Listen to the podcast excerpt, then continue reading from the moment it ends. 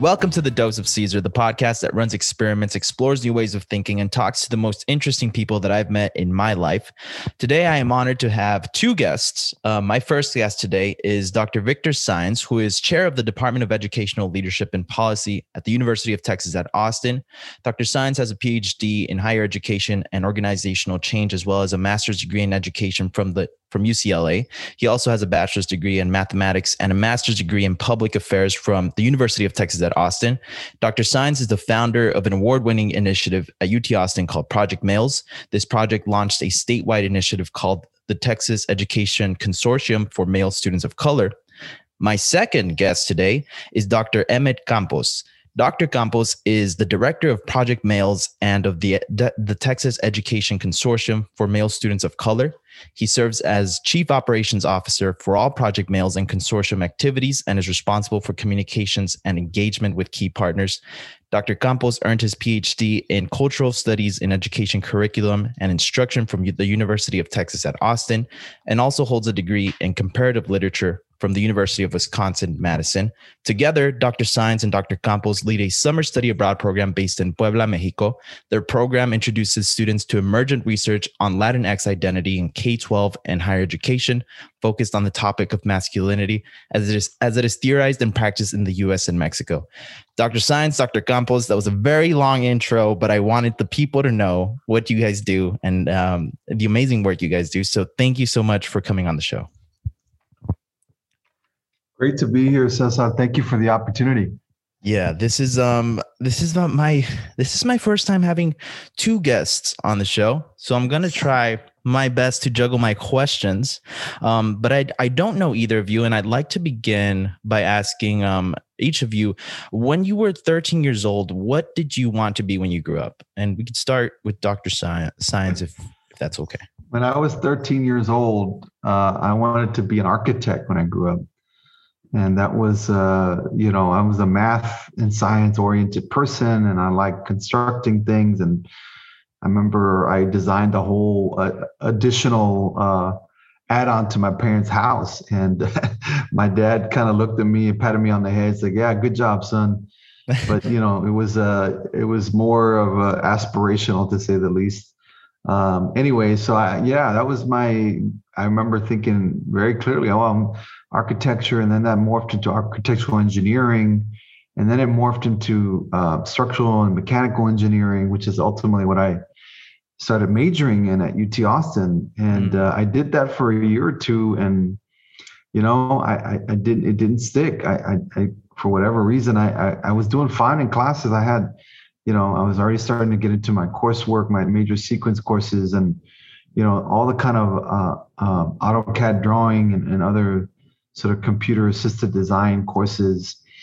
You know I, I, for whatever reason it just did not appeal to me. I, I, was more conceptual more focused on on the actual design aspect of it. And you know maybe i should have stuck with architecture who knows? But but bottom line is i, I did not finish my mechanical engineering degree. I stuck in i, I ended up with a math degree so mm. i didn't fall too far away from that realm but but uh, anyway so that's my my brief answer to your question gotcha. what about you emmett Wow, you know, at 13, man, I wasn't so focused on my future. I was thinking about girls and sports and and uh, those kinds of things. So, uh, but I guess if I were to think back, uh, you know, I had a Theo who uh, Jesse Campos, who was an attorney. Uh, I believe he was finishing up his uh, his undergrad at St. Mary's University, and then went on to complete his law degree at St. Mary's Law School. And so, you know, kind of he was kind of my role model um, and in a way, and kind of guided me along. So you know, I was I was aspiring to be an attorney. That was my my mm-hmm. plan. Mm.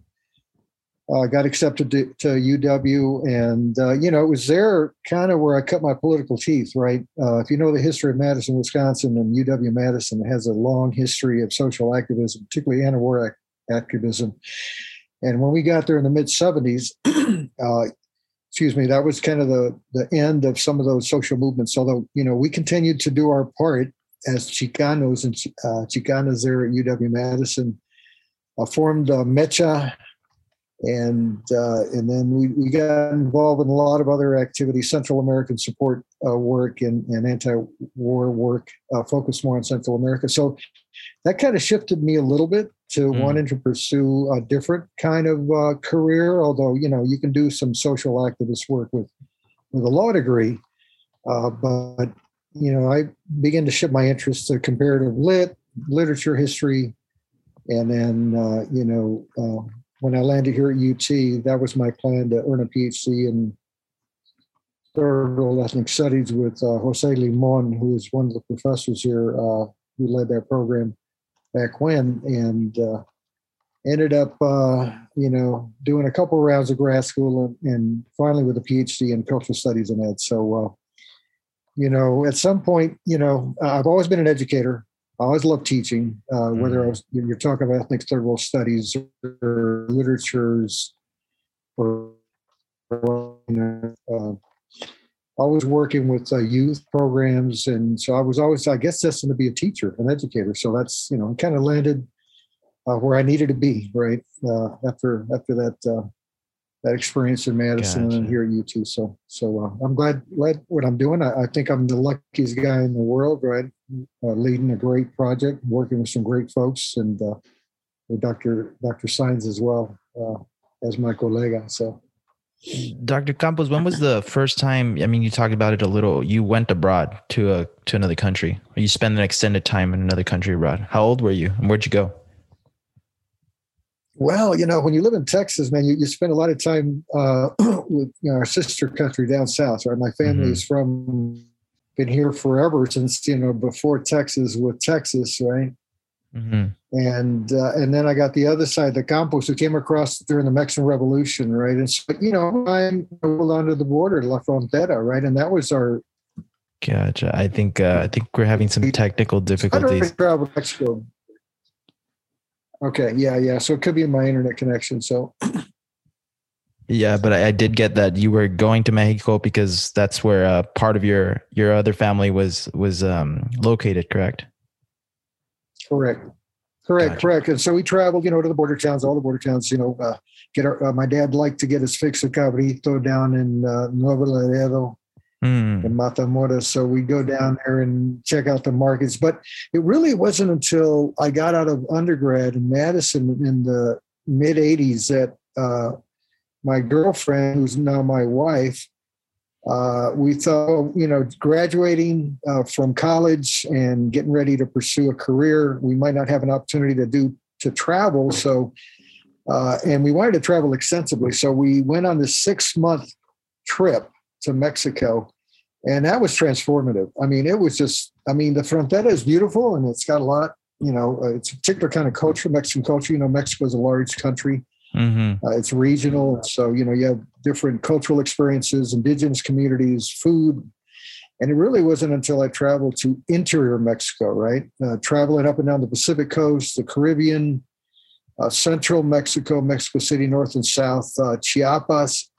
I mean, it was just uh, transformative, and and that's not a uh, you know that's not hyperbole because it really was was an amazing experience and the the beauty of the country, the diversity of the country. You know, the people uh, were were wonderful and welcoming. And you know, I worked on my Spanish a little bit. Mm.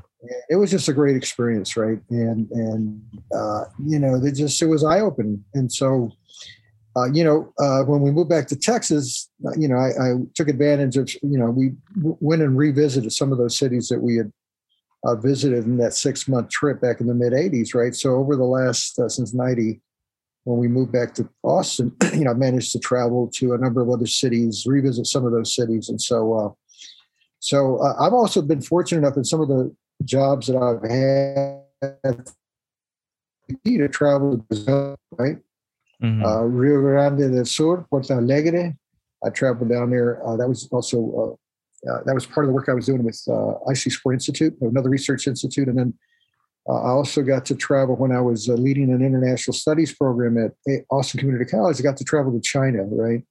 I got oh, to wow. go to Shanghai and Beijing, and and you know all those experiences are just uh, you know you experience new cultures, new experiences. Uh, you know you get to see the U.S. from the outside, right? You know we yeah. have a tendency to be in a bubble here, uh, kind of mm-hmm. ethnocentric, uh, kind of perspectives and attitudes about other uh, countries. So, so you know, you get outside of the country and you get to see the U.S. in a whole different perspective. So it's not only about the experiences of traveling and everything that comes with that, and and experiencing other cultures, but it's also about seeing the U.S. from a different perspective, right? Uh, from a glo- mm-hmm. more global perspective. So, yeah, and, and now you know we get to to Dr. Sáenz and I get to take students to share in those kinds of experiences, right, uh, in Mexico. So, you know, I got to go to Costa Rica a couple years ago uh, and do a, a Maymester then, but uh, I've really been looking forward to trying to make this Mexico thing happen. We had plans to go last year, but uh, COVID 19 happened. So, so I'm excited about uh, taking 10 new students with us to Puebla and have them share in the diversity and the beauty of Mexico. Uh, that's Mexico and Puebla, Mexico cities. Gotcha. So is this the first time you guys are going to be going to Puebla? Well, we went two years ago. We we uh, we were, did an advanced trip to uh, to visit the region to get to know some of the key collaborators there that we would wanting to work with. We visited several universities in Puebla and in Mexico City. Uh, but yeah, so we we had you know kind of an advanced trip, and obviously, as Emmett said, we had hoped to be there last summer before COVID canceled everything. And, you know, this summer here at UT Austin, we're the only faculty led program that's still standing after, you know, after all these months. And uh, mm. we're still hmm. actually, in knock on wood, because, you know, something, anything can still happen. But, you know, we're planning to be there uh, this summer. And actually, in less than four weeks now, we'll be there. So we're very excited about the prospect of, uh, of this finally happening. Um, you know, as I said earlier, Cesar, uh, before you uh, we we started the podcast, I didn't do study abroad as a undergrad, so this is kind of me living vicariously through our undergrad students, and you know, sort of uh, trying to uh, be right there with them and enjoying this really amazing experience that we're we're about to have, and and um, you know, it's not going to be uh, exactly what we had drawn up because of COVID. It is going to constrict some of the opportunities to do uh, excursion visits to different uh, cultural sites around the country that we were planning, but that's okay. We're still going to be there. We're going to be immersed. We're going to be working with our partners at Universidad Las Americas in Puebla, at UDLAP, and and uh, you know, so definitely looking forward to it.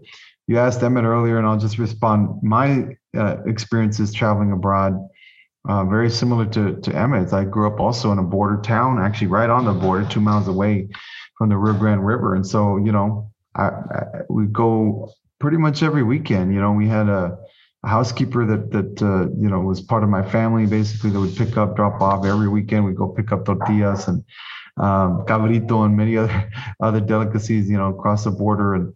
Um, you know, and to this day, my family still does that, right? So, uh, very much engaged in the commerce opportunities, activities that that exist. You know, just living and working uh, along the border. Mm-hmm. Um, so that that's been a big, big part of my early part of my life for sure. You know, as an adult, I've had opportunities to visit other parts of the world, definitely in Europe, especially. Um, but this would be my first major sort of extended visit to make in this way, like actually living there for a month, right? And and uh, and working and collaborating with the, the, the colleagues down there at UDLAP. So uh, anyway, so that's uh, that's mm. pretty exciting that we're uh, we're about to go on this adventure together. I think I think so. Dr. Campos, were you going to say something? No, I was just going to say, yeah. Uh, the the thing about we're we're uh, kind of uh, not a lot of pressure, right? We're the only faculty-led program. I want to underscore that. Uh, we ended up making it through all those different hoops uh, that we had to jump through, and, and finally became the only one. So you know, we're going to have to represent, mm-hmm. right? Because we're we're it, we're under the microscope, so we're going to have to really uh, bring it but I'm exp- excited about that opportunity. Victor also mentioned uh, Europe, and I didn't mention that I also spent some time in the UK, right? And my wife got accepted to study abroad, and I went down there did some tutoring, and uh, and we had our baby down, baby down there. So another uh, experience as well in Europe, and that was uh, got to travel to Rome, travel all over the UK. So that was also uh, an exciting time as well. Gotcha, gotcha. Uh, the reason I'm I'm so interested in your particular program is because, you know, I, I grew up in El Paso, Texas, and I never had the opportunity to go down to Juarez because my parents were very afraid of um, the violence that was going on down there. And my dad would say, "¿Para qué quieres ir a Juarez? ¿Para qué?" he was from Juarez, and I would be like, "Cause I want to I want to know the culture." No, ¿para qué? ¿Para qué?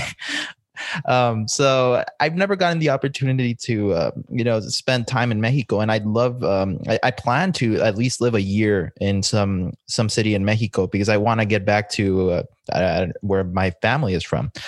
Um, and so let's dive into more of the study abroad program. I wanted to ask you guys, why do you choose to lead a program to Puebla, Mexico, because you could very well just have chosen to ta- teach a class at UT about, you know, um, masculinity and and and Mexican history. But why was it important to create this program? Um, either of you could answer. Well, I, will say I'll start by saying one.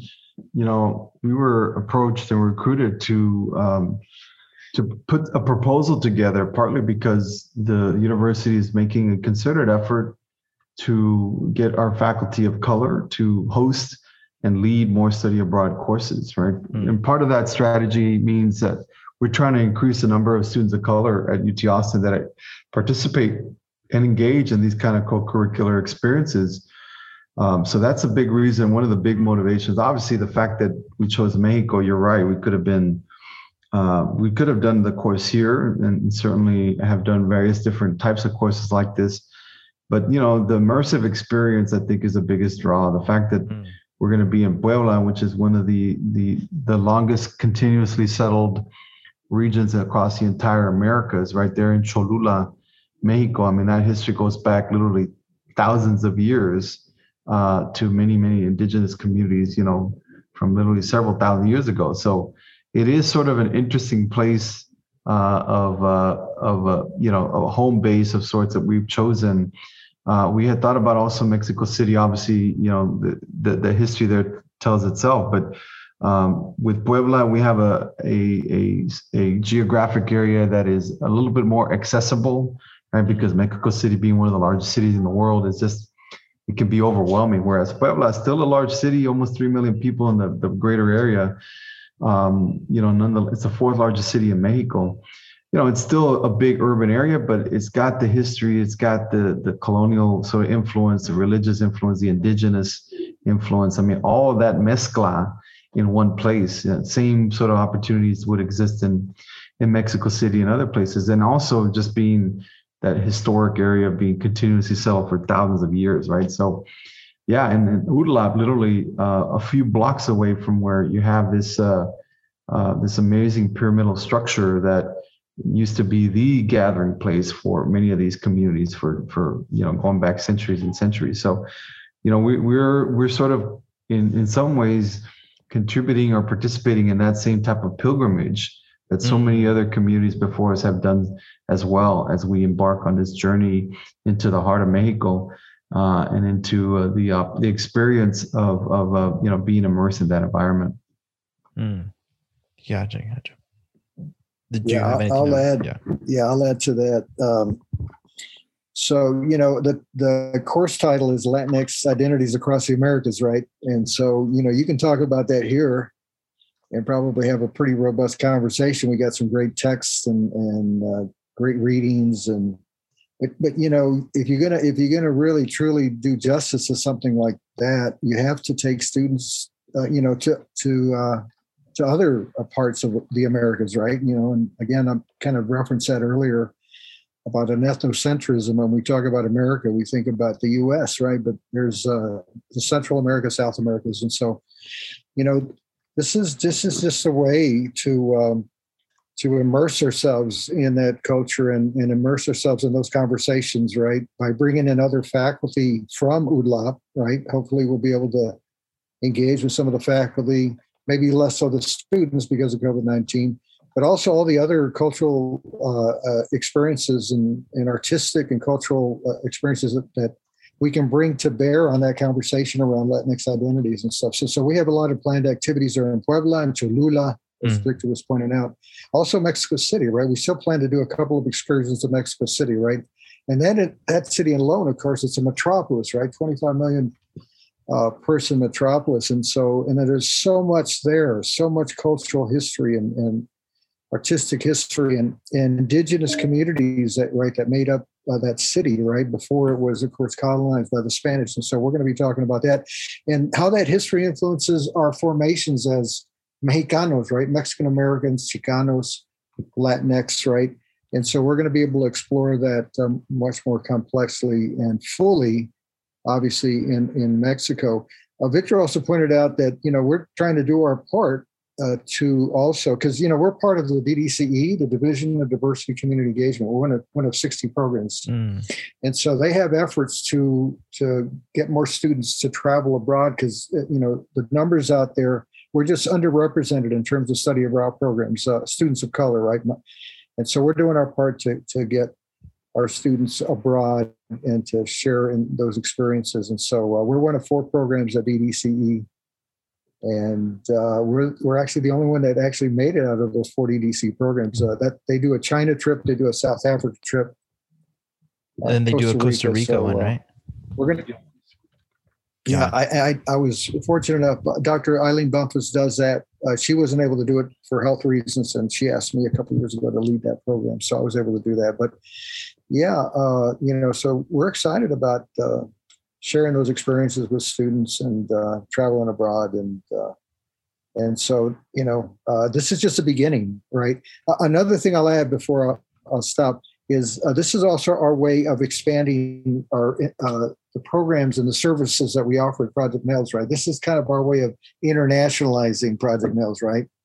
Uh, and so, uh, you know, this is just another step in the building of this program. Just on top of the three initiatives, we also have added a new course, a signature course, and then so we're also adding this Maymester course, and then we're gonna we're gonna continue to, to do this, and we'll do it next year and we'll bring in the Oaxaca trip that we had hoped to do last uh, this year. We weren't able to do it because of COVID nineteen. So, and visit the Muxe uh, indigenous uh, communities out there in Oaxaca, right? So, uh, wow, uh, that'll be. Uh, we'll add that back to the program next year, and who knows? You know, we'll continue to build this idea of internationalizing Project Males. I'd like to go to Cuba, right? That would be my dream as well to go to Cuba.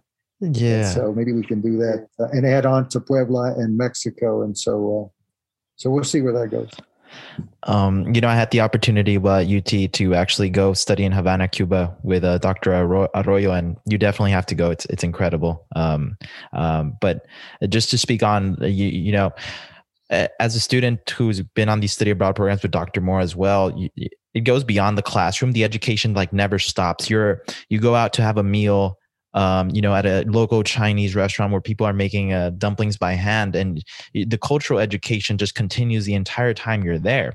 And so, if any students hear this, I would say that you know one one of the benefits of going abroad to Puebla, Mexico, versus just taking a, a class at UT is that uh, no, even in your leisure time, you're learning so much more. Um, about yourself, about your culture, about the United States, which is why I think this is amazing that you guys are doing these programs. Um, and you talked a lot, a little bit about um, the, the, things that you're going to be teaching. I, I know that you are good, you guys are going to focus on the subject of masculinity, but I wanted to ask you guys if you could give me like one or two specific ideas or topics that you're going to explore with students well abroad. Um, I'm just interested to hear on how like y- w- what you're going to explore with them. Well, uh, one one of the topics we're definitely going to explore is constructions of identity development, particularly gender identity.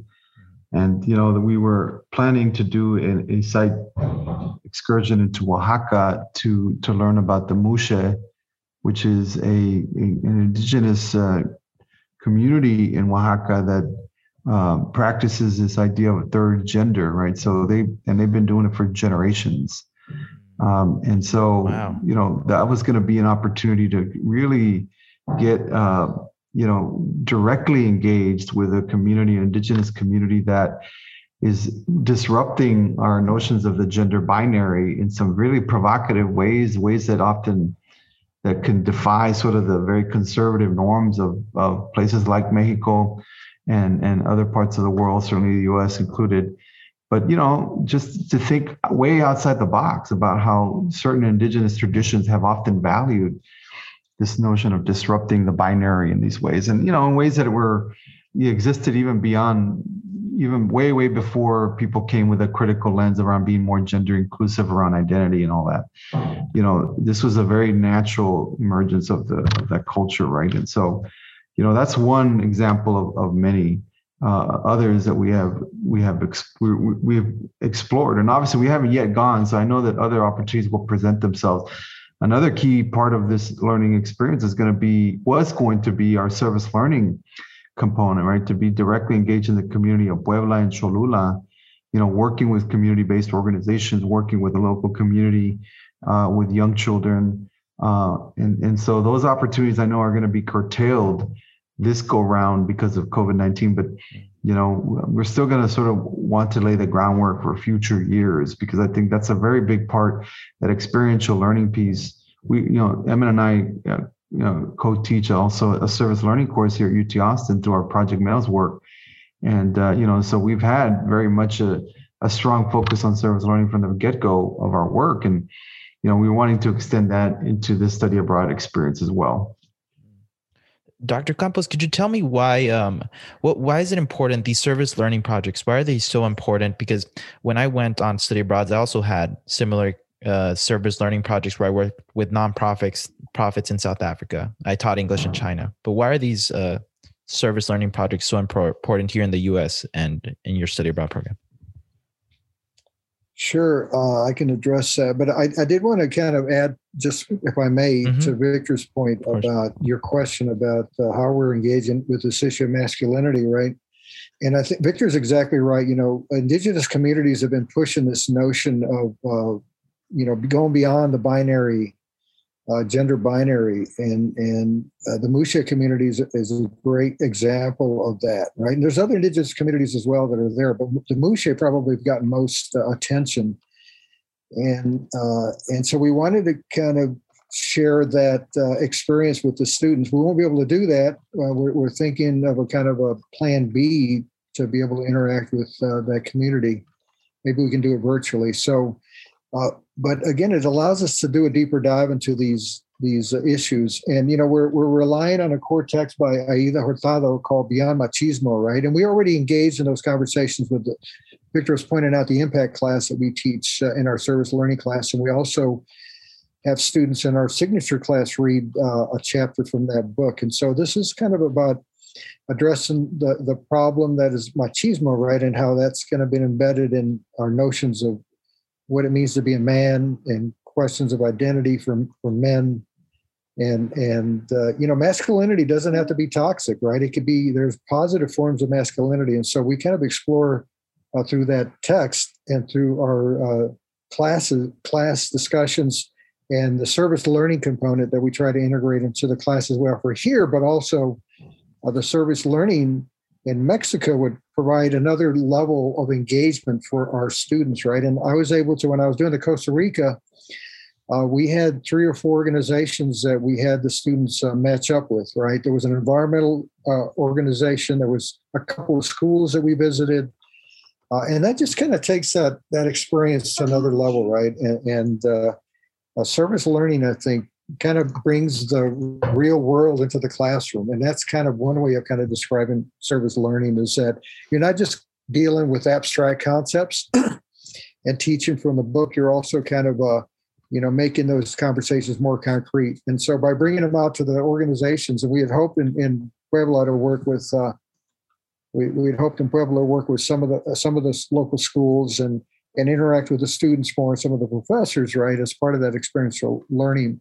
But we're going to have to kind of scale that back a lot because of COVID 19. So, uh, yeah, I think service learning is a key part of this. And we uh, always plan on integrating it from the very beginning. And we try to integrate it in all the classes that uh, Victor and I teach, right? Uh, kind of just adds another level of pedagogy and, and teaching, right? So I think it's really important to do that. Gotcha. Gotcha. I was going to ask you guys, what would a uh, typical day um, look like for a student on your program? Um, if if that's something that's well, not too hard to answer. We we haven't had a typical day yet, so but like a, uh, in theory, we would be we would be guessing on this one mm-hmm. for sure. But I think for one, you know, we, we're going to meet about ten to twelve times there at uh, Universidad de las Americas in Puebla, and or or whatever designated site they tell us we can meet in. Um, but you know, I, I, the the courses that Emmett and I have taught have always been very hands-on, sort of seminar style, great audience uh, audience student participation. uh, and engagement. And so it's a smaller group. It's only about 10 students. So we're definitely going to be, you know, having a lot of FaceTime together. And, uh, you know, that said, you know, we're always going to have a home base there at the, the site that we're going to meet, but then also we still hope to incorporate some excursion and visits into the community, you know, within reason, of course, abiding by all the guidelines that they give us. Um, but yeah, we're going to make the most of the time there. Obviously, we're going all the way there. We got to take yeah. full advantage. Yeah, of course. Um, and so, yeah, we anticipate our students a typical day would be, you know, we have texts that we're using to help engage in the conversation, and then we're going to add experiential components in the community as as appropriate um, to further enrich the learning, either to culturally enrich to cultural enrichment, visits to museums and local libraries, other uh, geographic sites in that area. I mean, you know, there's so much there. So, and and a part of this is we're we're going to be learning too because we're getting to know the area.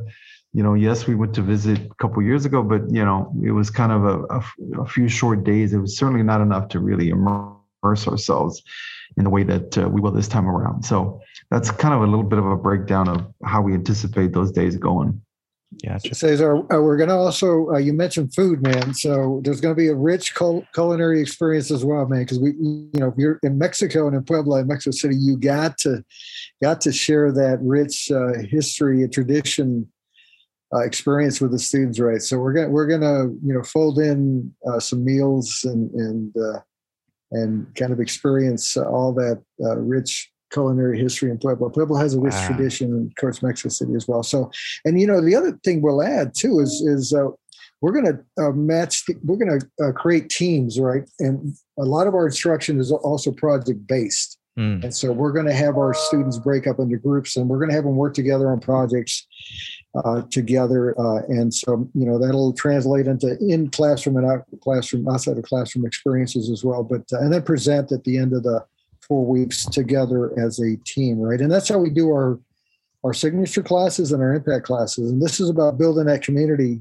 within the classroom space, right? And that's how you do it, right? By bringing together students and, and empowering them, right, to, to work together, but also to lead some of these class uh, uh, discussions, right? Because you know we do a seminar approach and a, a, form of pedagogy in our classes. You know, a lot of a lot of uh, professors wait until a graduate level work to do that, but I believe strongly in that, right, in, in empowering students to be able to take on and present on the materials, right, and they're and they go, you know, lift up themselves up to that those uh, that bar, right, and uh, I'm pretty impressed uh, with what our freshmen sophomores are able to do, you know, capable of being able to, to really lead those conversations in the classroom in a really powerful way. So we're going to replicate some of that as well in in, uh, in uh, Puebla. It's amazing, and and you know, just talking from, i am sure you've seen this as well. Dr. Campos leading um, uh, st- other study abroads, um, but like uh, you, you as students, you just become a family. You know, living 30 days together, it, you're eating together, you're experiencing everything together. It's great. It's um, you see the power of community and um, how we're all kind of wired to um, really uh you bond with uh, uh, just by spending quality time you know uh, the, one of the big benefits of going abroad is that sometimes you won't have access to the internet so you're forced to like talk to the people around you talk to the people you're living with ask deep questions you know and um you read my mind with uh, food. I was about to ask you guys about food because I know I've been asking you guys these very interview style questions, but I want to hear about your experiences in Puebla. I know you only spent two days. Tell me about the food. Is there anything that uh that stands out that you were like, oh man, I, I missed this or I'm going to recreate that in my house. Yeah. yeah, well, that I mean that's going to be a big part of the experience, as Emmet said. We we definitely realized pretty quickly that that particular region of Mexico, some of the world's finest cuisine, emerges from Puebla, and that's not an exaggeration. I mean that the uh, the mole poblano is world famous, right? And so, mm. um, you know, it starts with that, but it, oh. believe me, it's got a lot more to go from there. So, you know, we just scratched the surface. I know when we were there, but definitely had our full share of uh, culinary experiences both in Puebla and in Mexico City.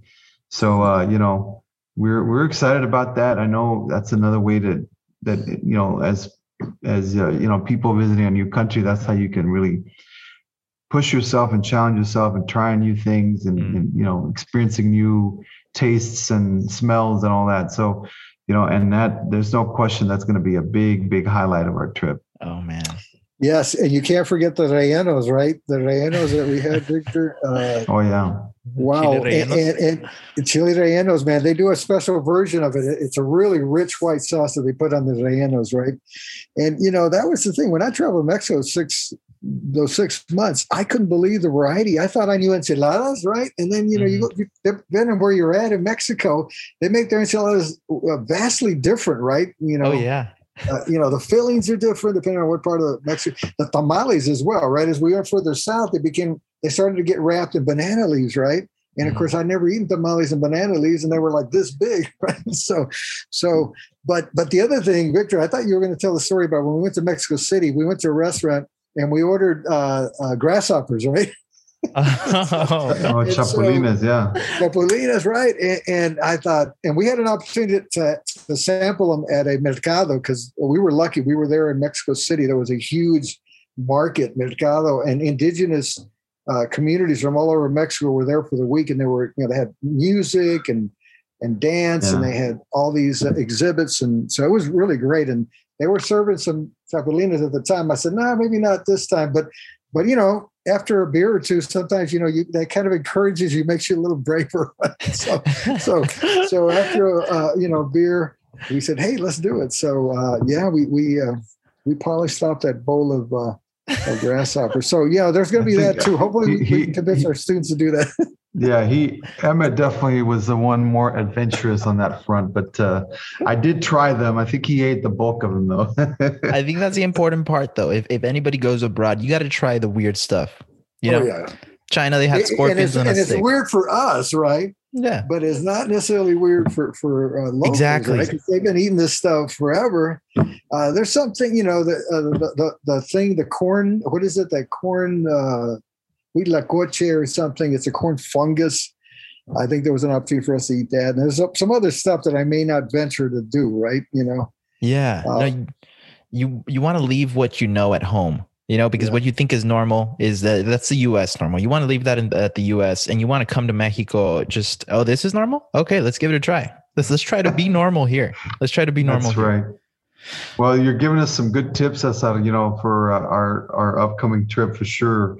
Because you're right, it's so you know, it's hard to get out of this bubble sometimes, and whether it's uh, poor internet or new foods or Mhm. new people and traditions and culture, you know, everything about the. This is a full immersive experience that we're looking forward to, and you know, I think the hard part, honestly, will be to unplug and to enjoy that time because uh, you know so much of what we do, especially as a, as a I'm a department chair as well. You know, the Mhm. work just kind of follows me, right? So I'm gonna I'm gonna have to force myself to disconnect whenever I can and and just be present and engage with our students and in this whole experience. So um, I'm, I'm saying that out loud because I need to sort of you know put it out there so that I I can it- it- definitely do that.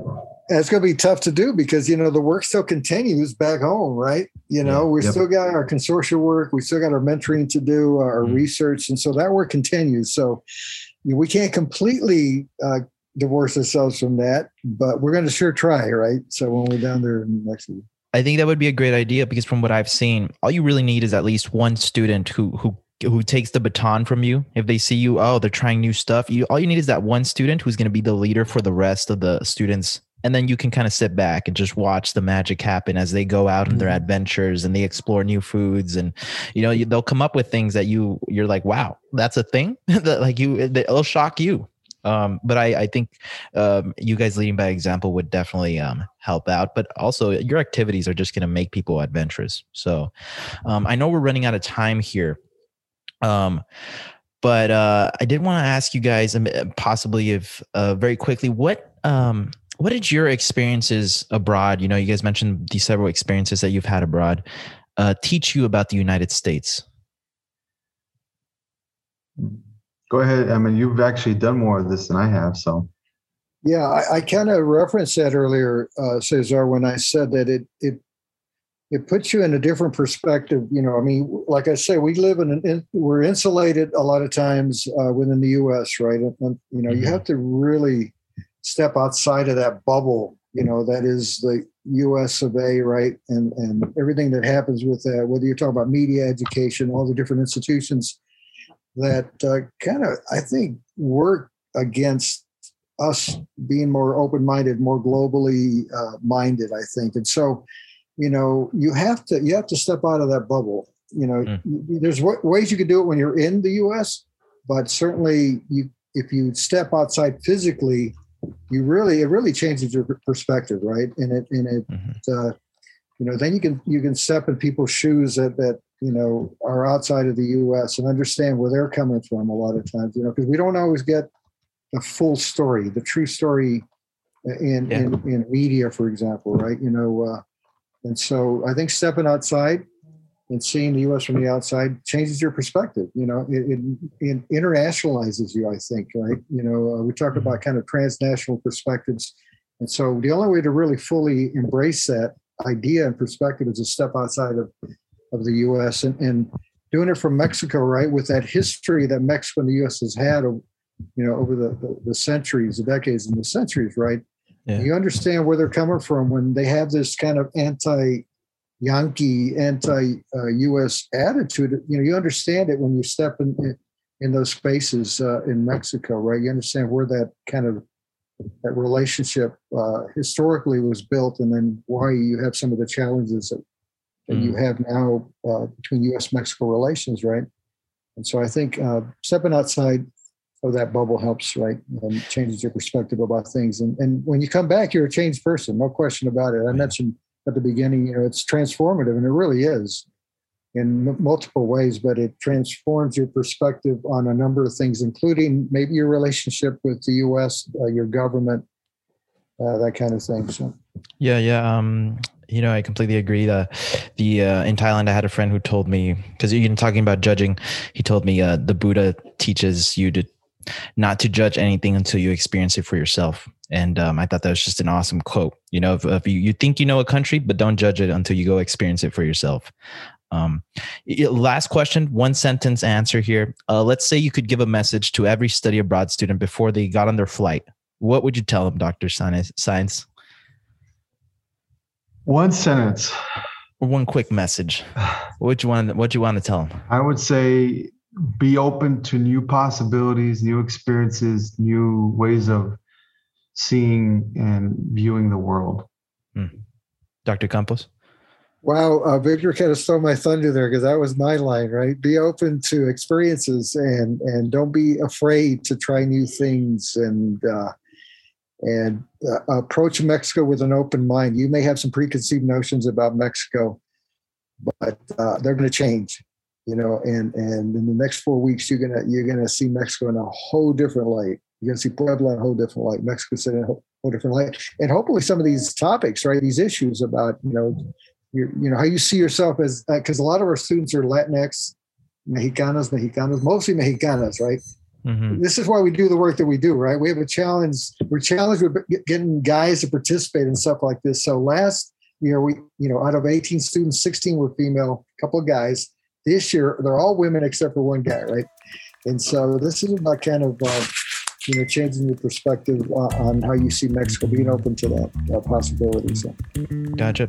Um, thank you both so much for coming on the show. I really respect the work that you guys are doing, and I think you guys uh, are really changing lives. Like my life was changed. I know everybody who went on a study abroad was changed. If you guys ever need any help um, with anything, I'm I'm your resource now. Um, I'm really appreciative for for you guys taking the time uh, to come on here. If people want to find your work, uh, they can go to uh, the Project MALES website at UT Austin, correct? And um, your right. emails are on the UT Austin website if they want to reach out. Um, thank you so much for coming on, and to everyone listening, uh, we'll talk to you next time. Hey there! If you enjoyed this episode, well, green light New episodes of The Dose of Caesar come out every week, so make sure to follow and subscribe on whatever platform you get your podcasts. If you feel that more people should listen to this podcast, and share this episode with your tribe.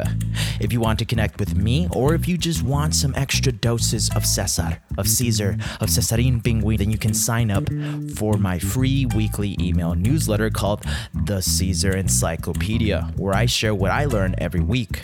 Or you can reach out to me on Instagram Instagram at the dose of Caesar. We'll see you next time.